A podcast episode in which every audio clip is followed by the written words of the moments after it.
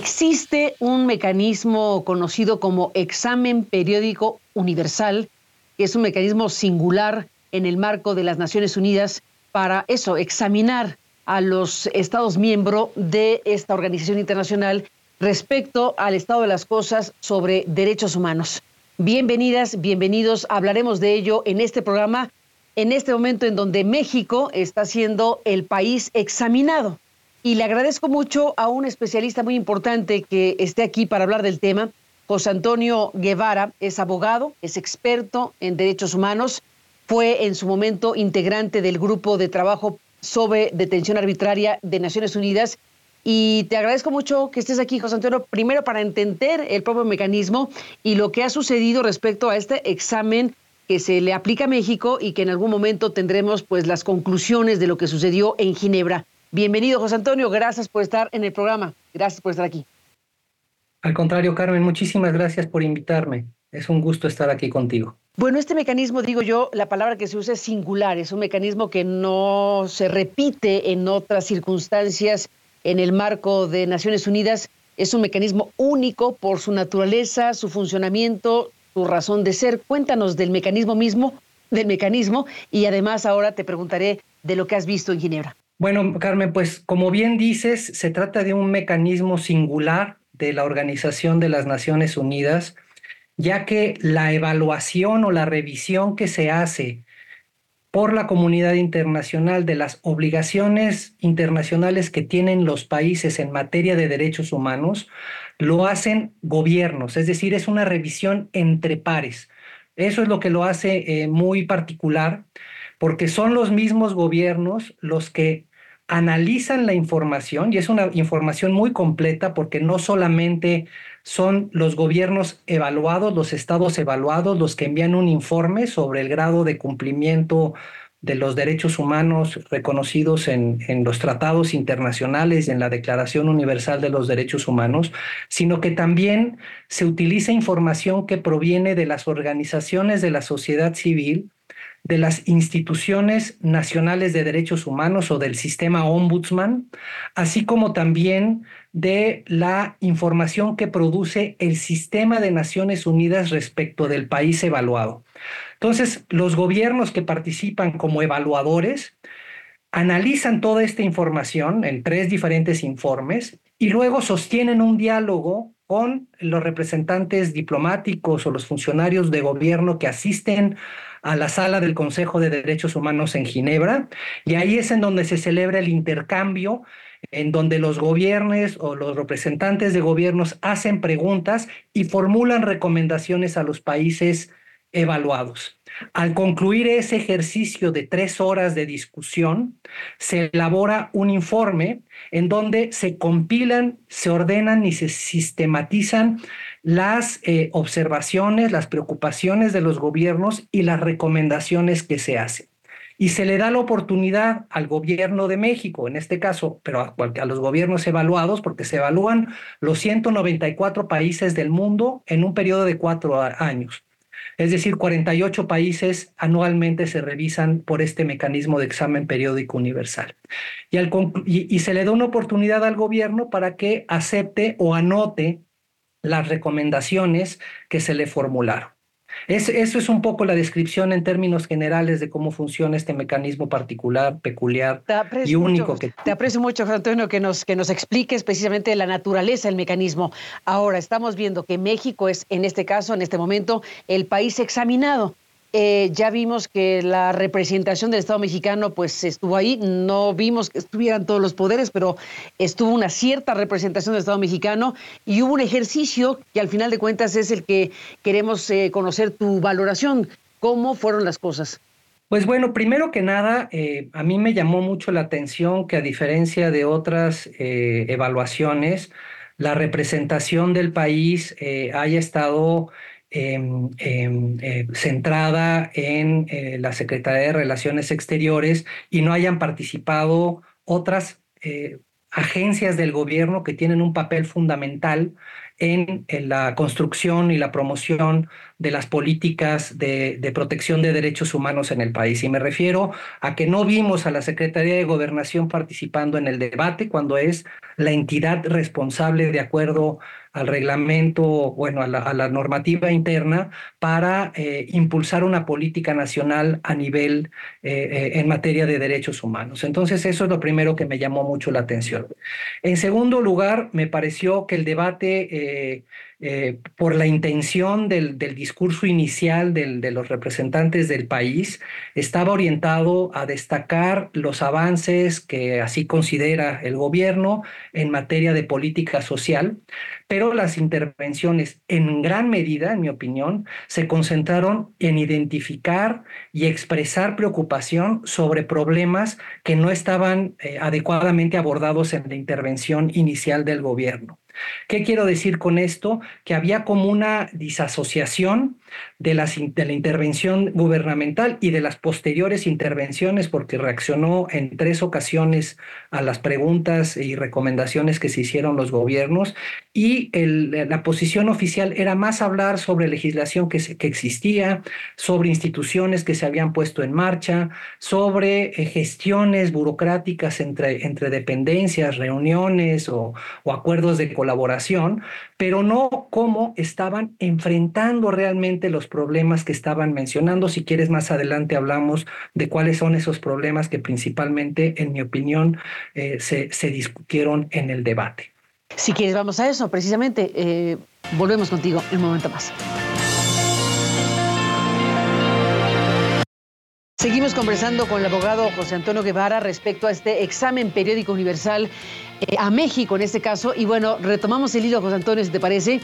Eh, estabas a punto de, mencionar los problemas específicos que si bien no los llevó México, el Estado mexicano o la parte del Estado mexicano representado ahí, em, eh, sí lo colocaron los demás países u otros países ¿De qué problemas estamos hablando? ¿Qué se ve desde el mundo respecto a lo que pasa en México? ¿Qué preocupa al mundo de lo que pasa en México? Claro, Carmen. Mira, yo lo que, lo que percibí y me llamó poderosamente la atención que fueron eh, representantes de gobiernos de prácticamente todas las regiones eh, que, en las que trabaja la Organización de las Naciones Unidas, es decir, países africanos, latinoamericanos, europeos, eh, occidentales, de Europa del Este y, países asiáticos, se refirieron particularmente al tema de la impunidad expresaron preocupación porque había impunidad en el país, porque parecía o que parece que las fiscalías no están haciendo adecuadamente su trabajo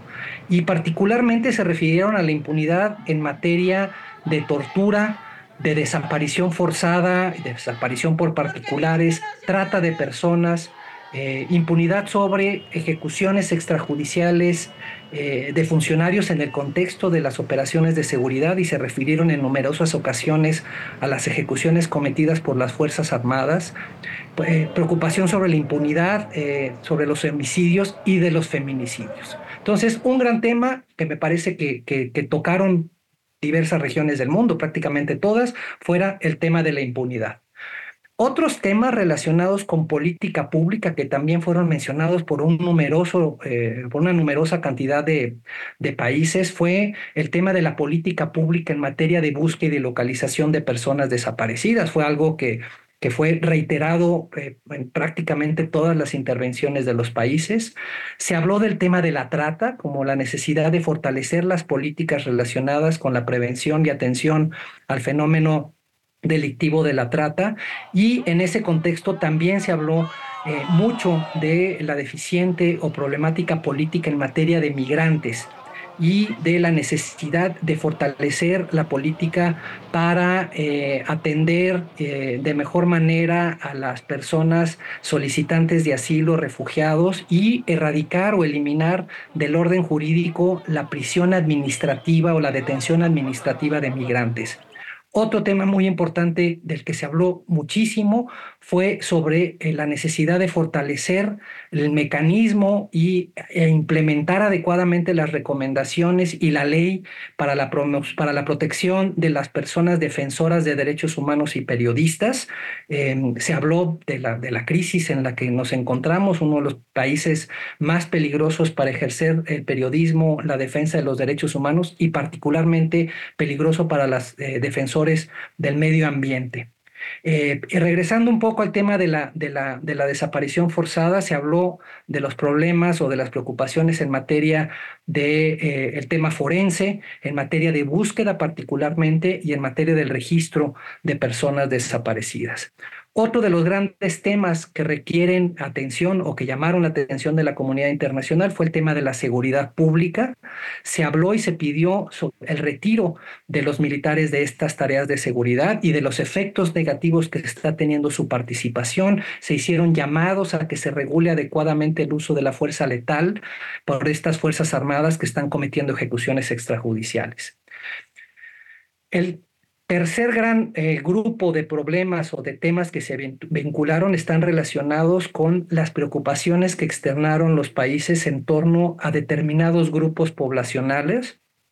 Se habló eh, mucho de los derechos de los pueblos indígenas, eh, de la necesidad de fortalecer las políticas para garantizar los derechos de la población afrodescendiente o de los afromexicanos o de personas africanas, migrantes que atraviesan o que están en tránsito en, la ruta migratoria por el país. Eh, se habló de los derechos de las personas con discapacidad y de la, necesidad de fortalecer la legislación, las políticas y el trato a este grupo de población.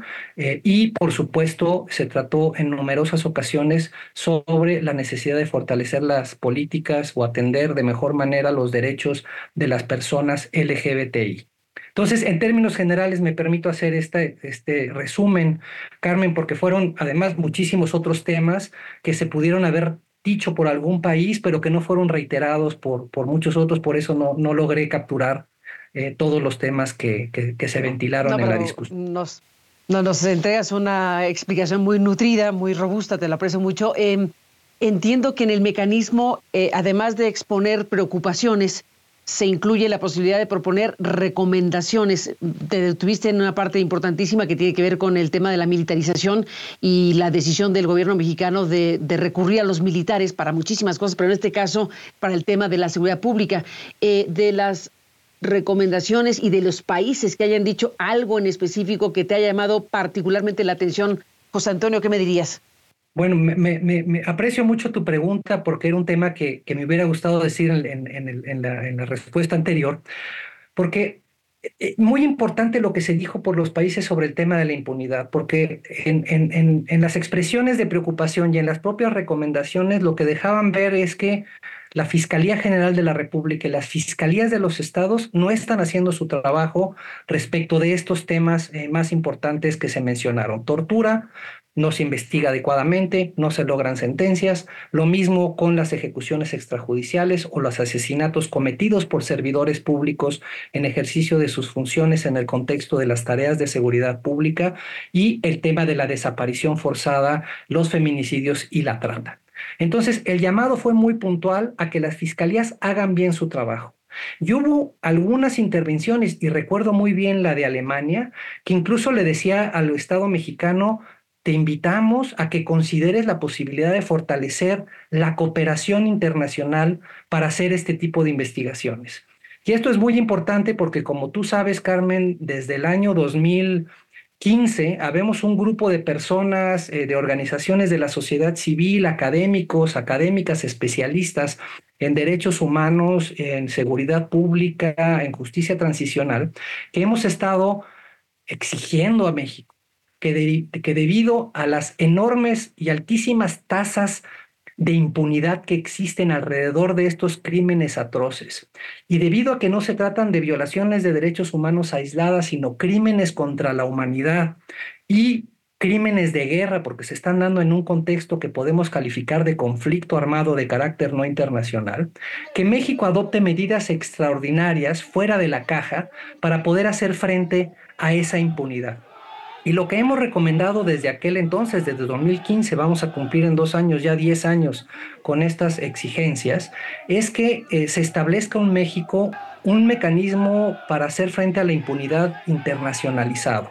¿Qué quiere decir eso? Que la comunidad internacional contribuya, coopere con México para disponer o que nos presten fiscales, incluso jueces si es, si es necesario, para que las autoridades mexicanas aprendan a hacer investigaciones complejas y se puedan desarticular todas estas estructuras que permiten que estemos en estos altísimos índices de criminalidad. Particularmente la que a mí me preocupa más es la criminalidad que se ejerce desde el propio Estado la que ejercen los funcionarios públicos que se supone que están ahí para cuidarnos, pero que no lo están haciendo, que están cometiendo, y Human Rights Watch, por ejemplo, en un informe que presentó para este ejercicio del examen periódico universal, habló que entre 2015 y 2023 había en las fiscalías del país más de 15 mil denuncias de tortura la tortura, como sabes, es un delito que cometen los funcionarios públicos principalmente en el contexto de la investigación de los delitos o de la detención de personas relacionadas con delitos eh, relacionados con drogas. También estamos con una cifra de más de 110 mil personas desaparecidas en el país. No sabemos cuántas de ellas son y han sido cometidas o son responsabilidad de funcionarios públicos federales, estatales o municipales. No hay sentencias o hay muy pocas sentencias en materia de desaparición forzada de personas.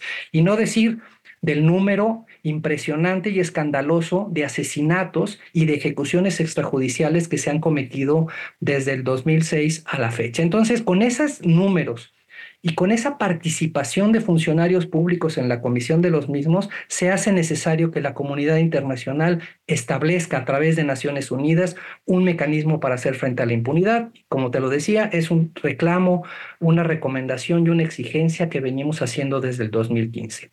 La otra cosa que se podría hacer para hacer frente a esta impunidad es que Debido a que hemos visto cómo la Fiscalía General de la República todos los asuntos los pierde, los hace mal deliberadamente o por incompetencia, no lo sabemos, lo vimos rápido y furioso ayer, lo vimos con el caso Ayotzinapa en días pasados y lo hemos visto con numerosos otros asuntos, que México de plano le diga a la Corte Penal Internacional, eh, y eso lo podría hacer el presidente de la República a través de la Secretaría de Relaciones Exteriores de México, Corte Penal Internacional, en México no tenemos ni la capacidad eh, ni la voluntad para poder llevar a juicio a los máximos responsables de los crímenes de lesa humanidad que se han cometido. Por favor, investiga a estas personas y llévalas a juicio, porque aquí en México simplemente no hemos podido o no hemos querido. Eso se podría hacer, eso es otro reclamo que llevamos años pidiendo.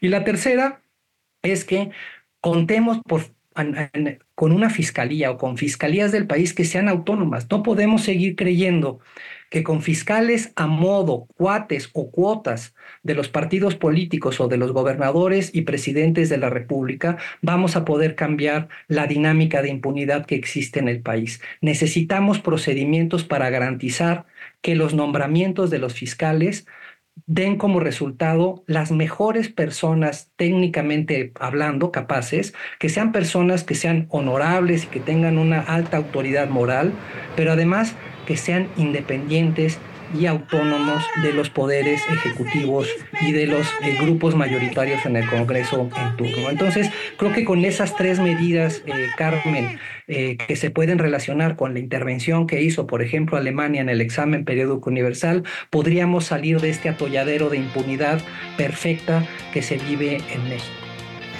Pues importantísimo lo que dices, José Antonio Guevara. Nos falta tiempo, pero acabas de dejar aquí varios ejes importantísimos que seguiremos, seguiremos discutiendo. Déjame hacer una pausa y regresamos en la parte, final. Bueno, dejas aquí temas enormes, José Antonio Guevara. Gracias por estar en el programa y explicar tan claramente los asuntos relacionados con este examen periódico universal y todo lo que acabas de decir. Nos vamos, nos eh, acabamos el tiempo, pero con una frase. ¿Cómo te despides, José Antonio? Pues con un llamado a las autoridades mexicanas a que se tomen en serio estas recomendaciones que se han hecho en el marco del examen periódico universal y que abran un espacio de diálogo con la sociedad civil organizada para poder identificar cómo podremos como país eh, ir avanzando en el cumplimiento de estas recomendaciones. Es una oportunidad de oro para restablecer el diálogo sociedad civil y gobierno a partir de estas, de estas recomendaciones del mecanismo de examen periódico universal. José Antonio, seguiremos hablando. Muchísimas gracias por estar aquí y hasta la próxima. Encantado, Carmen. Muchas gracias. Gracias a ti y gracias al público que nos permitió acompañarle. Pásela bien, seguiremos, por supuesto, con el tema y hasta la próxima.